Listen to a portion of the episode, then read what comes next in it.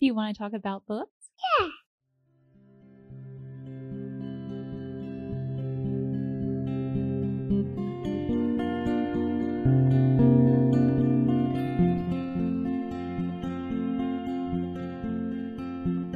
Hello, and welcome to A Well-Read Life. This is a place to share stories about good books and the reading life. I'm your host, Beth Jamieson. Join me as I meander through my reading journey and discover the books that make up a well-read life.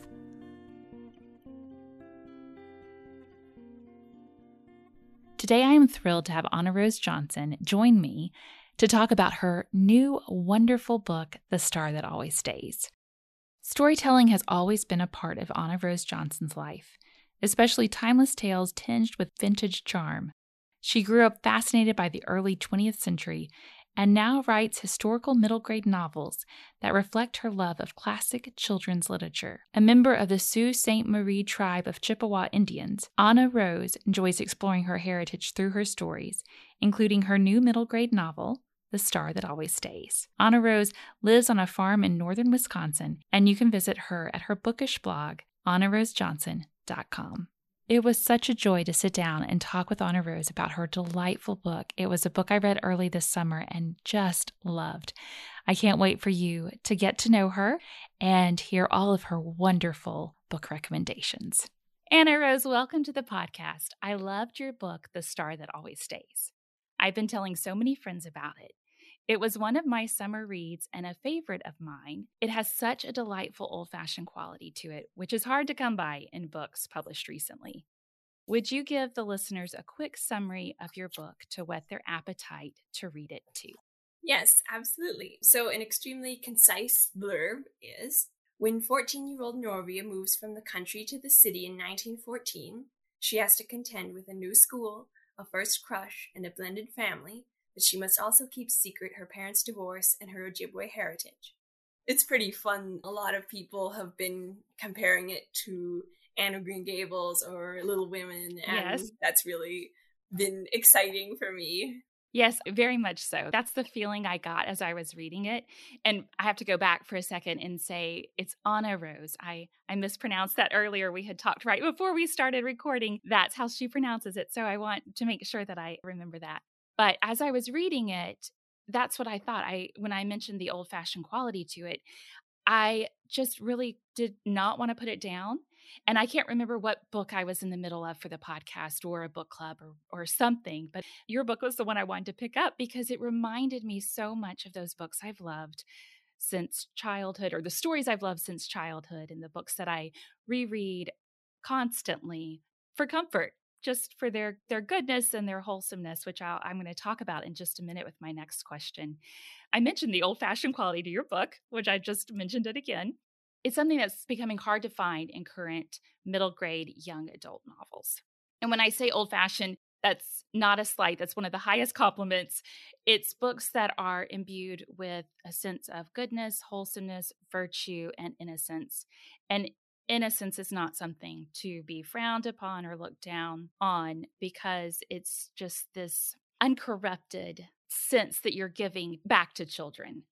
So some of the books I'm thinking of are the Mes Bloom books. So she's a dear friend of mine, her Katie Watson series, and also Churchill Socks. I love that. And then A Place to Hang the Moon was wonderful, and your book also. So those books have that dearness and that sweetness to it. So first of all, thank you so much for writing this book. And second, what inspired you to write it? Well, thank you so much. I was hoping to achieve kind of the feel of some of the older classic girls' books, because those are really some of my very favorites. And so that was one of my main inspirations for writing this book. I was really kind of drawing from Ellen Montgomery and Maud Hart Lovelace. I really wanted it to have that sense to it. But aside from that, the main inspiration came when I was doing some genealogy research now 8 years ago. And I was learning more about my great-grandmother, Norvia, and it kind of occurred to me that it could really make a very good middle-grade novel, the events of her life when she was about 14, as her parents were divorcing, her mother was remarrying, She was starting high school and World War I had started in Europe, and just kind of all these things came together in my mind. And I realized that maybe I could make a story out of them. And so that was really the beginning. And I wrote the first draft for National Novel Writing Month that year. And so that was the beginning. And then I've just been working on it since then. I love that. So I love family history as well. And I had seen from your Instagram and I think maybe your website, your newsletter, possibly, about that you had used your family stories. So I'm so fascinated by that. So Norvia's parents divorced, the real Norvia's parents divorced as well, which is so strange at that. I mean, not strange, but that is so unusual at that time. Yeah. Such a stigma for a child also. So that is so interesting. So we're talking about that it's a historical novel and we're talking about all of this family history. So I'm fascinated, like I just said, about research and researching just family history. And I love history in general. And I'm so fascinated by the whole research process of writing. What was the process like and how much time did you give to researching the time period? And also, what did you use for the family research? How were you able to find all of those facts mm-hmm. about? Yeah, it was a lot of research. It was challenging, but I really love doing that sort of thing. So it was very fun at the same time. And for making sure that I had all of the details for the time period correct, I did a lot of looking in old Sears catalogs and magazines from the 1910s. I read children's novels from that time. Newspapers were a big thing. I researched in a lot of different newspapers, and I wrote to different libraries and asked them if they could look up different clippings that I wanted. And that helped a lot with the family aspect as well, to try and get some more of the real information, and then asking family members, cousins, descendants of Norvia's extended family for their memories. And that was really helpful too. It was a lot of research, but it was very rewarding. And that was definitely one of my favorite parts of the process. There's so many little details in the book that came directly from my research. That's so interesting. So you mentioned all the newspaper clippings, and then, which I'm so fascinated by, were you able to find anything about Norvia in the newspaper or family history as well? Yes, I was able to find some different tidbits. And a lot of what I found, didn't go directly in the book because so much of the book is fiction. But it helped to get me a better idea of the family and the time period. Exactly. And so when you looked at the Sears catalogs, did you do a lot of research into clothing and costumes? I know that there is some mention of her mother is a seamstress. Mm-hmm. So, and I'm a former seamstress. So there is some little bit about clothing, which is so interesting. That's always, when I was a child, I loved a book that had any sort of focus on clothing, even if it was a very small amount. And I love that you bring that out in your book, in your story. So was that fun for you to research that time period as far as the clothing goes? Yeah, for sure. I've always been very fascinated by Edwardian fashion in particular. And so when I was looking through old catalogs, I was definitely trying to take some of those details for the actual dresses mentioned in the book. And that was really fun. And that was one of the details from real life that did make it into the book, that her mother was a dressmaker. That's so fun. It is so interesting. So as far as her family goes, her brothers and sisters, did you create them? Are they new for the book, or did the real Norvia have as many brothers and sisters? Yes, she did have 3 brothers and a sister, and then 2 stepsisters and a stepbrother.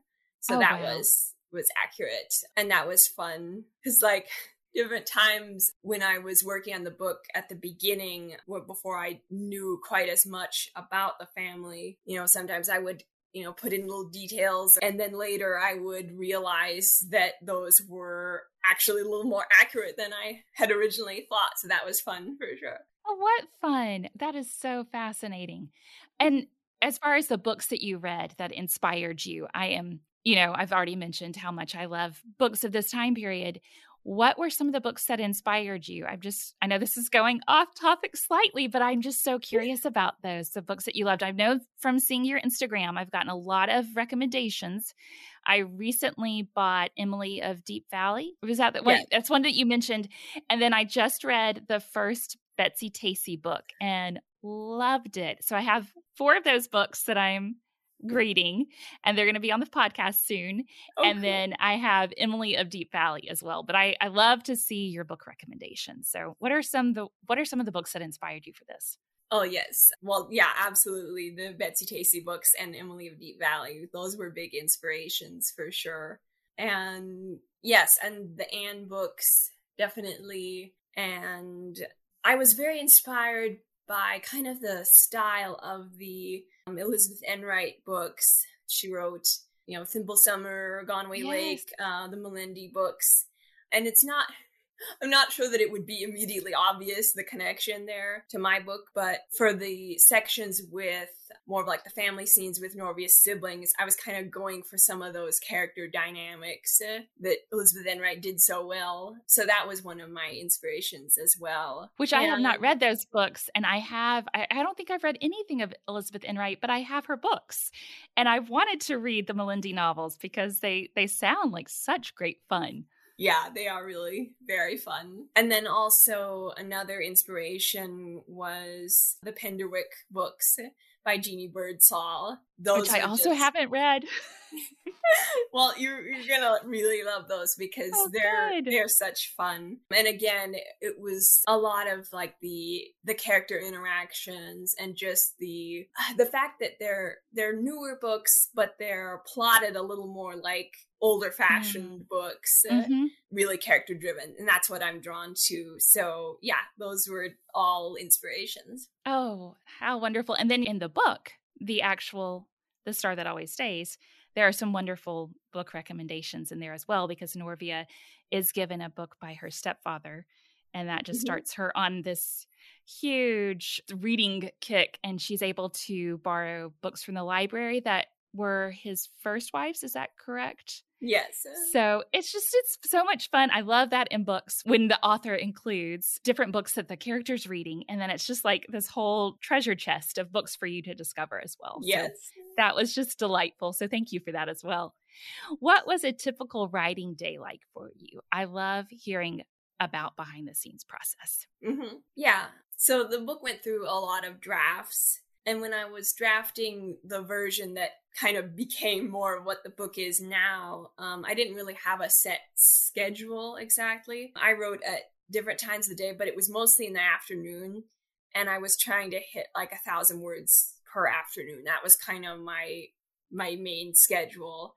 And that's still what I try to do when I'm in the middle of drafting a new book. I try to stick to that schedule pretty well. And it worked for me. I think it helps to have a specific time of day to write, because then you sort of get in that mode, like at this time you sit down and you're creative, and it just helps to keep the momentum going, I think. And for me, it's like if I even take one day off of writing when I'm in that zone, then it's that much harder to get back into it the next day. So it takes me a few months usually to write a book. I think I worked on this book that I think it was the 3rd draft where it really started to come together. I worked on that from like January to March 2018, I believe. That's so impressive that it's just a matter of months, because I have always wanted to write a middle grade book. I have ideas in the back of my mind and lots of sketches written in notebooks and chapters and other things just scattered throughout. But I have never finished one, and it's certainly not in that short amount of time. So that's very impressive. The 1,000 words seems a little daunting. So that is wonderful that you were able to keep up with that. What do you do, Anna Rose, when you encounter discouragement? How do you handle discouragement? How do you, when you meet with resistance of other people, or again, I mean, your own discouragement or discouragement of other people as well, or just like a lack of time. How do you overcome that? Mm-hmm. Yeah, certainly it can be difficult for a variety of reasons to really stay in a writing groove. And yeah, definitely at different points, like when I was getting rejections on the book, that was hard to kind of come back from each time to stay writing after that. You know, and there were times when it felt like I wanted to kind of think about giving up, but deep down I knew that I never really would, because it just means too much to me. And it's also too much fun to stop. And so I would try to remind myself of that. It's like, you know, it actually is very fun. And so I shouldn't let rejection or even my own discouragement of like not knowing if a particular book is good enough, or if writing didn't go well that day, it's important to just keep bouncing back from it and not getting too bogged down in your own, critical opinion, and then other people's opinions as well. So yeah, I really tried to just keep focused on the story itself. And it really helps to have a lot of projects going, So then if one isn't going super great, then you can just switch to another one. And I've tried working on 2 stories at once. And that's worked well. Most of the time I just stick with one. But yeah, just trying to stay focused on the actual writing. That helps a lot. I love that you said, remember that it's fun. I love that, because I think that is a way to really to keep at it. I think that's perfect that you said that. And I admire your tenacity in this. That's wonderful, because you produced a beautiful book with that just perseverance. So I'm so glad that you did continue with it. Did you always want to be a writer, Anna Rose? Or when did you discover that you wanted to be a writer? Mm-hmm. Yeah, I actually don't really remember when I first wanted to become a writer, or when I started writing. I was pretty young, and it's fun because I still have like some of my very oldest stories from when I was 6 or 7, and it's fun to look back on those. But yeah, I was very serious about publishing from a young age. From the time I was 7. I knew that I wanted to be published, and I just continued to work on stories, for quite a while. And I really started to get serious about actually putting in the effort that it took. It was probably like a couple years before I wrote the version of The Star That Always Stays that it is now. I had written a couple earlier drafts, but it was when I went into the 3rd draft that I really was like, this is what I want to do. I want to write middle grade. And that helped a lot. That was kind of like a mindset shift for me. Oh, how exciting. I just love to hear these stories. Your book has some weighty moments, kind of switching gears a little bit throughout it. There's divorce, there's abandonment, Norvia's fear of rejection because of her Native American heritage. But you write these moments with such grace and insight that it never becomes too heavy for the reader. These books are so needed for young children to help them cope, especially when they face crises in their own lives. How did you handle that nuance of including difficult subjects in your book, but not so much that it burdens a young audience? Because that's so difficult to do, especially you have to keep in mind their age, but yet they do face very difficult things in life, but you don't want to burden their little lives more than necessary. Yeah, it was important for me to be able to show those elements without them becoming the main focus. I think that that's how you maintain a good balance, especially in books for kids.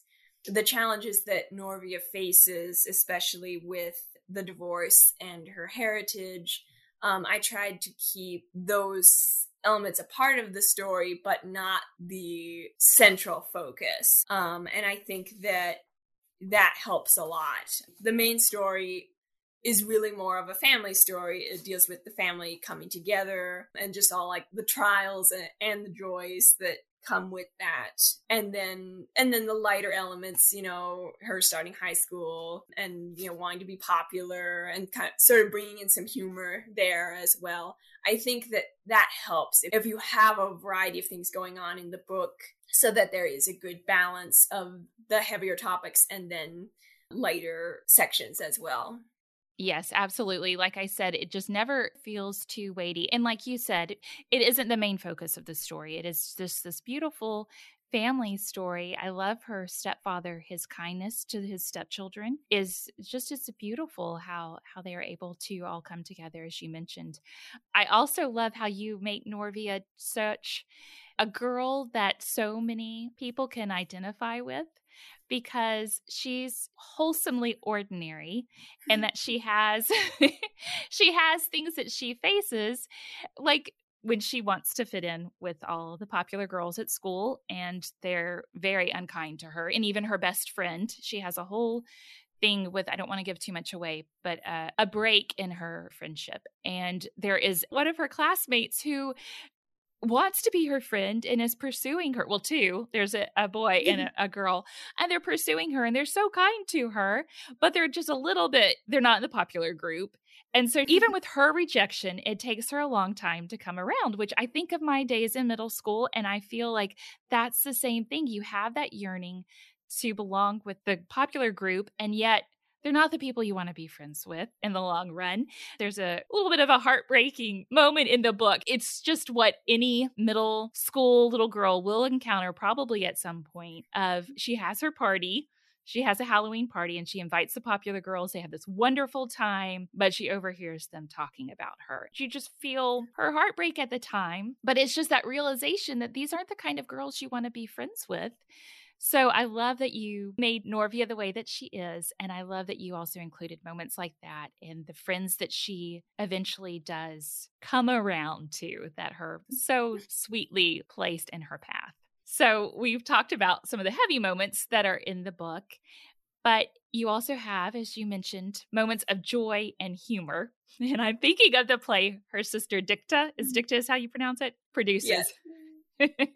Which was, to me, Anna Rose, I loved that part because it reminded me of my childhood and producing plays and roping my siblings into it. Oh my goodness. My sister and I were always one for the theatrics, and my best friend too. And we were always roping the neighborhood kids into the plays and making our parents sit down for them. So that just brought back a lot of fond memories of childhood. And Dicta was hilarious. She's very dramatic and just a fun character. Very, very fun. Do you have any favorite moments in the book?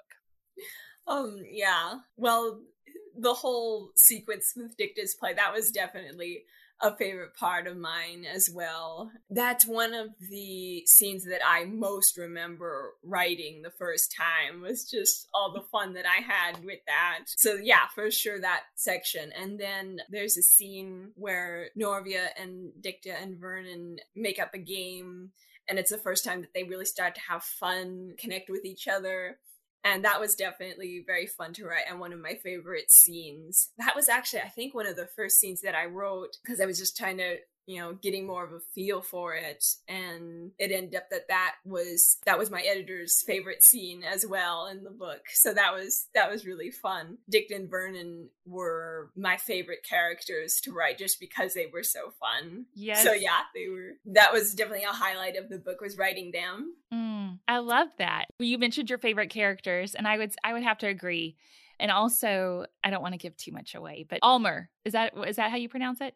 I think it's Elmer. Elmer? Okay. I love how you had all these unusual names in there as well. But I really liked him, and it was just, I don't know how it all comes together at the end. I'm trying not to give too much away, but he's just fun, a little bit of a Gilbert Blythe character. So great fun with that. Yeah, there's so many moments in the book that I love, and I'm thinking of, like, especially like Dicta's play, like I mentioned, and also, even though it was heartbreaking, the Halloween party was done very well, so I enjoyed that as well. And just, I don't know, there are so many moments, but I love how you navigate her going to school and switching schools and so many of the moments of her reading and discovering books and those sweet moments that she has with her stepfather as well. Just his care for her and his love of her mother. Just wonderful. So many. There's so many moments that I love. You've already shared those moments with the listeners. So any other favorite characters that you had? Any other favorite characters to write? Yeah. Well, Norvia obviously was very fun to write, and obviously the most challenging as well, because she is, the main character and having to, have her big character arc changing throughout the story. But she was also very easy to write in many ways. It was fun to be able to write more of an introverted character as the heroine, because I feel like that isn't represented very well. And I am very shy, and so it felt very natural to write that part of her character.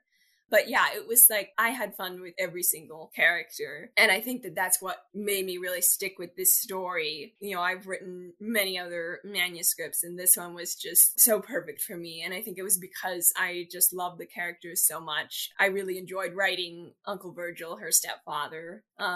It was nice to write such a kind character. I don't know, it's like it's not maybe something that you would think necessarily was like super fun to write, like a really nice character without like too much humor or too many flaws, kind of, because those can be fun to write. But yeah, I really enjoyed writing his character as well. So yeah, because Anna Rose, when I was reading it, I kept expecting the shoe to drop with Uncle Virgil. I'm like, oh, he's going to do something that he's going to do something that's not very nice. He's going to do something. It's going to show his true colors are going to come out.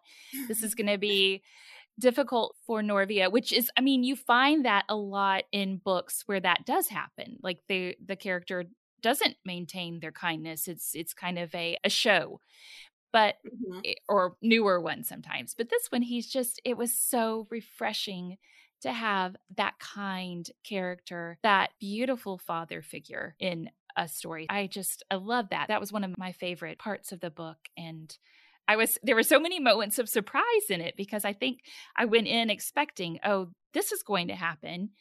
And because that's kind of how you read stories now, and that's what happens. And it didn't. And it was so wonderful that those things that I was expecting didn't happen. Like I thought, oh, her mother and Uncle Virgil are not going to get married, and she's going to get back to with her father. But then they did. I was like, well, they did get married. And I was so surprised. I was like, I've got to see what happens now.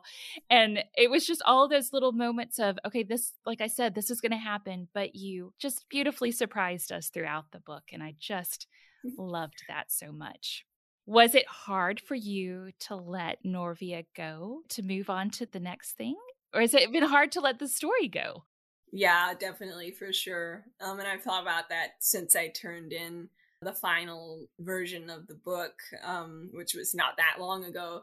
And it's like, I just wish I could still be working on it. And it's funny because it's like, because I have wanted it to be published for so long, I'm not sure that I really expected that at first, but I really just enjoyed writing it so much that now I so wish I could insert new things in. But yeah, so it has to stay as it is. Which is a little hard, but I have missed working on it. But yeah, I am working on some other projects that I'm enjoying as well. Oh, fun. Okay, so I'm sure you feel like these characters have become your friends, because reading it, that's how I felt. I'm like, these people, and then you have to say goodbye. So it's always difficult. Yes. So do you think you'll continue Norvia's story, or is this the end for now?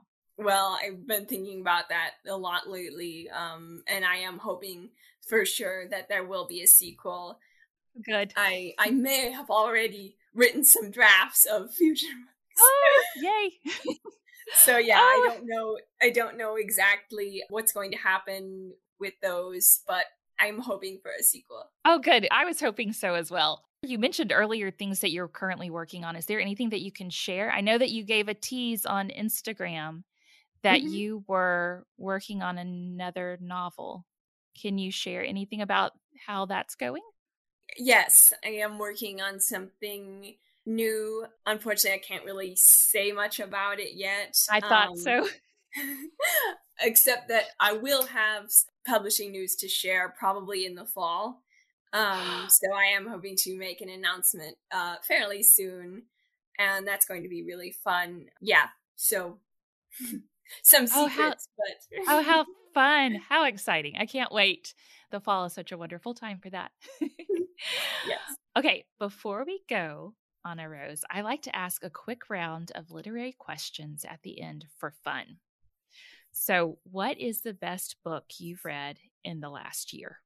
Yeah, I think I would say a book called Treasure for Debbie by Amy Wentworth Stone. It's a really fun one I read last summer. It was written in the 1930s, and it's set in Maine, and it's kind of a family story, but also a little bit of romance, a little mystery, mostly about these two sisters, and it's really a wonderful book. Okay, you said Maine, and you said mystery, and you said sisters, and this sounds so much fun. So what was the name of the author again? Amy Wentworth Stone. I'm writing this down because I'm looking this up as soon as we get as soon as we finish. I'm going to be looking for this book. How did you discover this book, Anna Rose? It was recently reprinted by The Good and the Beautiful. And they're a curriculum company, but they also reprint older books. And it's really fun because they are able to bring back books that are pretty hard to find. So I've never really seen the book anywhere else. So it was fun to be able to get it from there. How fun. Oh, I cannot wait. So I will be looking at the books that they've republished as well. Have you ever heard of the O. Douglas books? I don't think so. Okay, I think some of them are like Pink Sugar, and I'm trying to think of the other titles. I have not personally read them. She was a Scottish writer, and her brother is John Buchan, who wrote The 39 Steps. And a lot of her books are out of print, and I've been tracking a few down on Kindle because they have them on Kindle, but to buy used copies are so expensive. Uh-huh. So the little I know of it, it might be a good read for you. Cool. Check it out. What is your favorite book of all time? Oh, that's really hard, and I don't think I can pick one. But we mentioned earlier, Emily of Deep Valley is definitely in my top three. I love it so much. And then also Little Women is a big favorite of mine. It's such a wonderful story, and it was one that I came to later. I didn't read it until not that long ago, and I just absolutely fell in love with it. And I've watched most of the movie versions now. So yes. Yeah, I love that. And then also Jane of Lantern Hill. Oh yes. That's just like, I really, really love that one too. I love that one. And I haven't read that one in so long. But so I want to go back and reread that because I have a friend named Olga, and we're supposed to read through the Anne series together. Well, cool. And I'm just curious about the other Ellen Montgomery books that I want to reread a lot of them. And then there's some that I haven't read that I want to. And I know I haven't ever read Rilla of Ingleside, but I've read most of the Anne series. So I got a copy recently of Rilla of Ingleside, so I have to put that on my list. Well, and it is a good one, but it is kind of a heartbreaker. That's what I heard, because it's World War I, isn't it? Yeah. Mm-hmm. Yeah, and I know that Lucy Maud Montgomery was very affected by World War I. I was reading a biography of hers, and I had to stop reading it because it was just too sad. It was. Yeah. I hated that. Is it House of Dreams? Have you read that? It's not Anne's House of Dreams, but I think it's called House of Dreams, and it's this story of. I haven't read that one.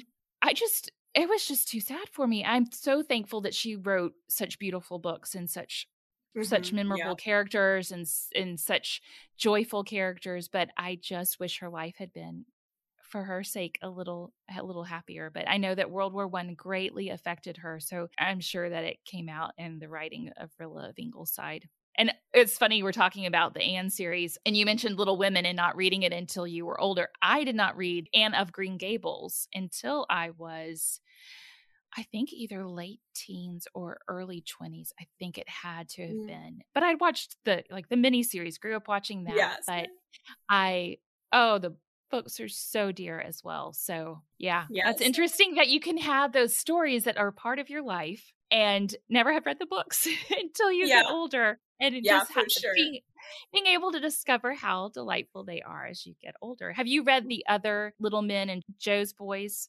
Yes. I have not read those.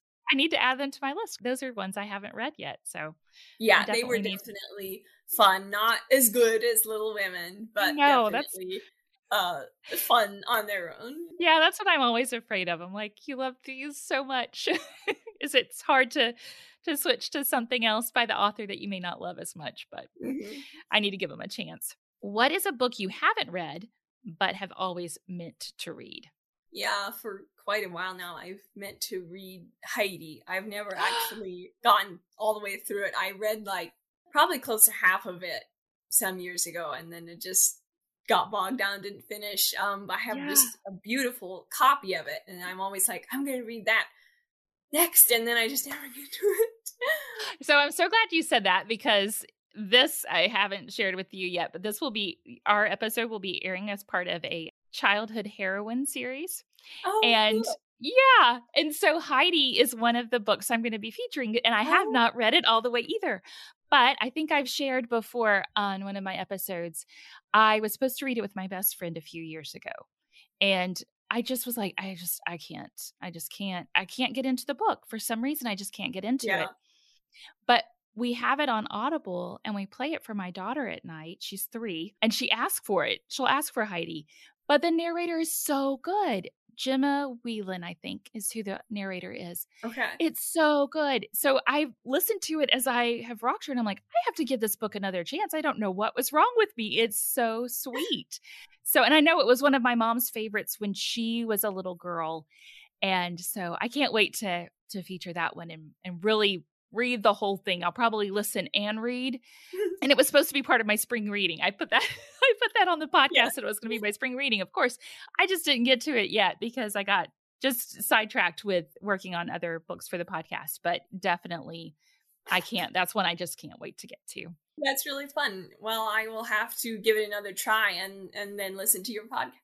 Yes, I would love that. Okay. So this is one of my favorite questions to ask because I love to hear people's answers. If you could invite any author or literary character to dinner, who would it be? Let's say 3 to 5 characters or authors, and you can cheat if you want to. And what would you serve? I think that I would either do two things. I would either invite Maud Hart Lovelace and some of the Betsy Tacy characters and serve like onion sandwiches, like in the high school books. That would be fun. Or if I was going to choose another guest list, I would invite Anne and Diana and Miss Lavender from Anne of Avonlea. And I would probably serve like strawberry ice cream or something that Anne would really enjoy. Oh, I love that. Would be a pretty fun tea party. Oh, I love that. It sounds so fun. I love to hear people's answers. It's always so varied. Okay. Do you have any book recommendations to share? I am very excited to hear your answer on this. Yes, I always have book recommendations. One that I just shared actually on Instagram is Rosetown by Cynthia Ryland. It's about a little girl who kind of takes refuge in a vintage bookshop when her parents separate. It's just a really lovely, very short, sort of a younger middle grade novel, came out a few years ago, but I just really loved it. Anna Rose, I cannot wait. I've got that down. Okay. What else? Another one that I read not that long ago that I really enjoyed was called Just Jennifer by Janet Lambert. And that's from the 40s, I believe. It's about a 16-year-old girl, and she is taking care of her younger siblings, I think on an army post. And that one was very fun as well. And I don't know, have you read anything by Amanda Dykes? No, I've never heard of her. Oh, okay. Yeah, well, she's a really good writer, and her first 2 books were Up From the Sea and Whose Waves These Are. And one is a prequel novella, and then there's the full novel. that is set afterward. And that one is also set in Maine. I really love books set in Maine. I do too. It's just something about it.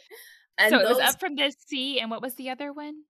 Whose Waves These Are. And kind of, this is a little bit the same as like Rilla of Ingleside, where they can be a little heart-wrenching for sure, but they're just beautifully written, and they do have just a lot of hope and joy in them as well, that I really appreciate. And then also, this is an older one, I think it was from the 70s, From Anna by Jean Little. And that's one of my all-time favorite middle grades. It's about a girl who moves from Germany to Canada in the 30s, and she discovers that she has really poor eyesight. And so she sort of begins to lead this new life after she gets glasses, and is going through these big transitions, and goes to a new school, and is finally able to make some friends. And it's just a really wonderful, heartwarming Christmas story. Okay, I've got that down. That'll be perfect. Looking for something for Christmas to feature on the podcast. So maybe, maybe that one will be on there. Where did you find these books, Anna Rose? I'm so curious. Yeah. Well, I find them a lot of different places. The last one, From Anna, I read as a little girl. My older sister had a copy of it. And Amanda Dykes, her first book was recommended to me by a friend who had read it. And I find it different places, like blogs. I read blogs and see what other people are reading and enjoying. So yeah, that's one of my main sources, is just recommendations from other people whose reading taste is similar to mine. Which is hard to find sometimes. You have to be careful. There's some people, it's like, I know, I'm like, I've read some of the books they've recommended on some, not to be disparaging of anyone, it's just not my taste, but on maybe other podcasts or other blogs or other things, or just friends recommending things. And I'm like, this is not a book for me. I just know. Mm-hmm. And so I'm like, I like the person, and I might still listen to the podcast, but I just know I'm not going to read those books. But it is what, there are certain people, it's like, I am going to trust them with everything, because I know that they're going to give me a good recommendation. And one of those people is Julie Binney from The Story Shop. It's just delightful. Anna Rose, I wish you could come to Georgia and go there, because it is the sweetest little bookstore. Oh. And Julie Binney never steers me wrong. So yeah, that's always really fun. That's so fun. So Amanda Dykes books, what is the time period? Are they historical fiction? Mm-hmm. Yes. The first one, the novella, is set in, I think, 1925. And then the novel is about the same family, but set in the 40s. It's actually a dual timeline. So there's one timeline in the 40s and then another in early 2000s. Oh, that's interesting. So when was the book written? Is she she's obviously a contemporary writer. Yeah. These came out in 2019. Oh, okay. And yes, she's still writing books. So it's really fun. She just did, I think it was 2 years ago, I think she did a Christmas novelette for her newsletter subscribers. I had kind of suggested, maybe you should do a Christmas story. And so she did. It was just really very fun. So that's another one. So this is like, I know I said that was the last question, but your books that you select, is there a time period that you just love to read about? Well, the 1910s, that's definitely a favorite. And one of the reasons why I really got the idea to write The Star That Always Stays in the first place was because I realized it could be 1910s. And there's one American Girl series, the Rebecca books, that I really enjoyed as a child. And so they're set in 1914. So that was kind of a nod to them. I really just love anything in like the first half of the 20th century. So from like turn of the century to the 50s is like my sweet spot. That's my favorite. Yeah, it's varied for me. Yeah, I love that. I love that time period. I also love medieval. All of a sudden, this is a new thing for me, is loving medieval. There was a book when you were talking that I was like, I need to recommend that to her. Oh, Daddy Longlegs. Have you ever read Daddy Longlegs by Jean Webster? Yeah, Okay. Yes. Okay. Yeah. Okay, good. And then there was a book that you mentioned on Instagram a while back. It was something Maple Hill. Yes. What? Yes. Miracles on Maple Hill. Okay. That's one I'm trying to look for at the library. So I'm very curious. And then you also, did you have on yours The Secret Language by Ursula Nordstrom? Yes. Okay. Yeah, that's a fun one. Okay. Because I have her collection of letters called Dear Genius. Have you ever read those, Anna Rose? I've read some of it. Okay. Yeah. And so I've always wanted to track that book down, but it's a difficult one to find. It's unfortunate when these sweet books, you're like, I want to read these books, but they are out of print. And then. Yeah, I know. And yeah, I wasn't able to find that one right away either. But then I found it in a bookstore, antique store, like on the very bottom shelf. And I'm like, is that what that is? That was fun. That's so much fun when you find a book like that. I have gasped in bookstores when I have found a book I've been looking for that's out of print. And the bookseller was always like, well, that's the best sound to hear from a customer, because this squeal of excitement. Have you read the Shoes books? I'm reading Theater Shoes. That's why I read the Theater books. Yeah, the Shoes books. Those are some of my very favorites as well. I adore them. I know. I haven't read them before. Oh. And then I got Theater Shoes from the Story Shop this past week. Really, and I have not been able to put it down. I'm going to feature it on the podcast too, because cool. I love these books so much. So it's just so much fun discovering these delightful books. So hopefully someone out there will reprint them, because children need these books again, because they're just so delightful. And I really, really love her books. And they have been reprinting some of them, more of them lately. And I've been really excited to see that. I actually just got a reprint of one of them because my copy had literally fallen into pieces. Which one was that? Was it one of the Shoes books? Actually, no. This one it's The Growing Summer. That's its title. I love that book. Yeah. That's great. Yes, Anna Rose. So my mom read that just when we were kids. That is one of my favorite books. So it was called The Magic Summer, the book that we got from, it's The Growing Summer in the UK. So I would say that's the title of it. And that's what it's reprinted as. But I tend to call it The Magic Summer because I had a US copy. Right. Yeah. Yes. So we checked it out from the library and I love that book so much. Yeah. It's really fun. I was so excited when they reprinted it. It was the happiest day for me.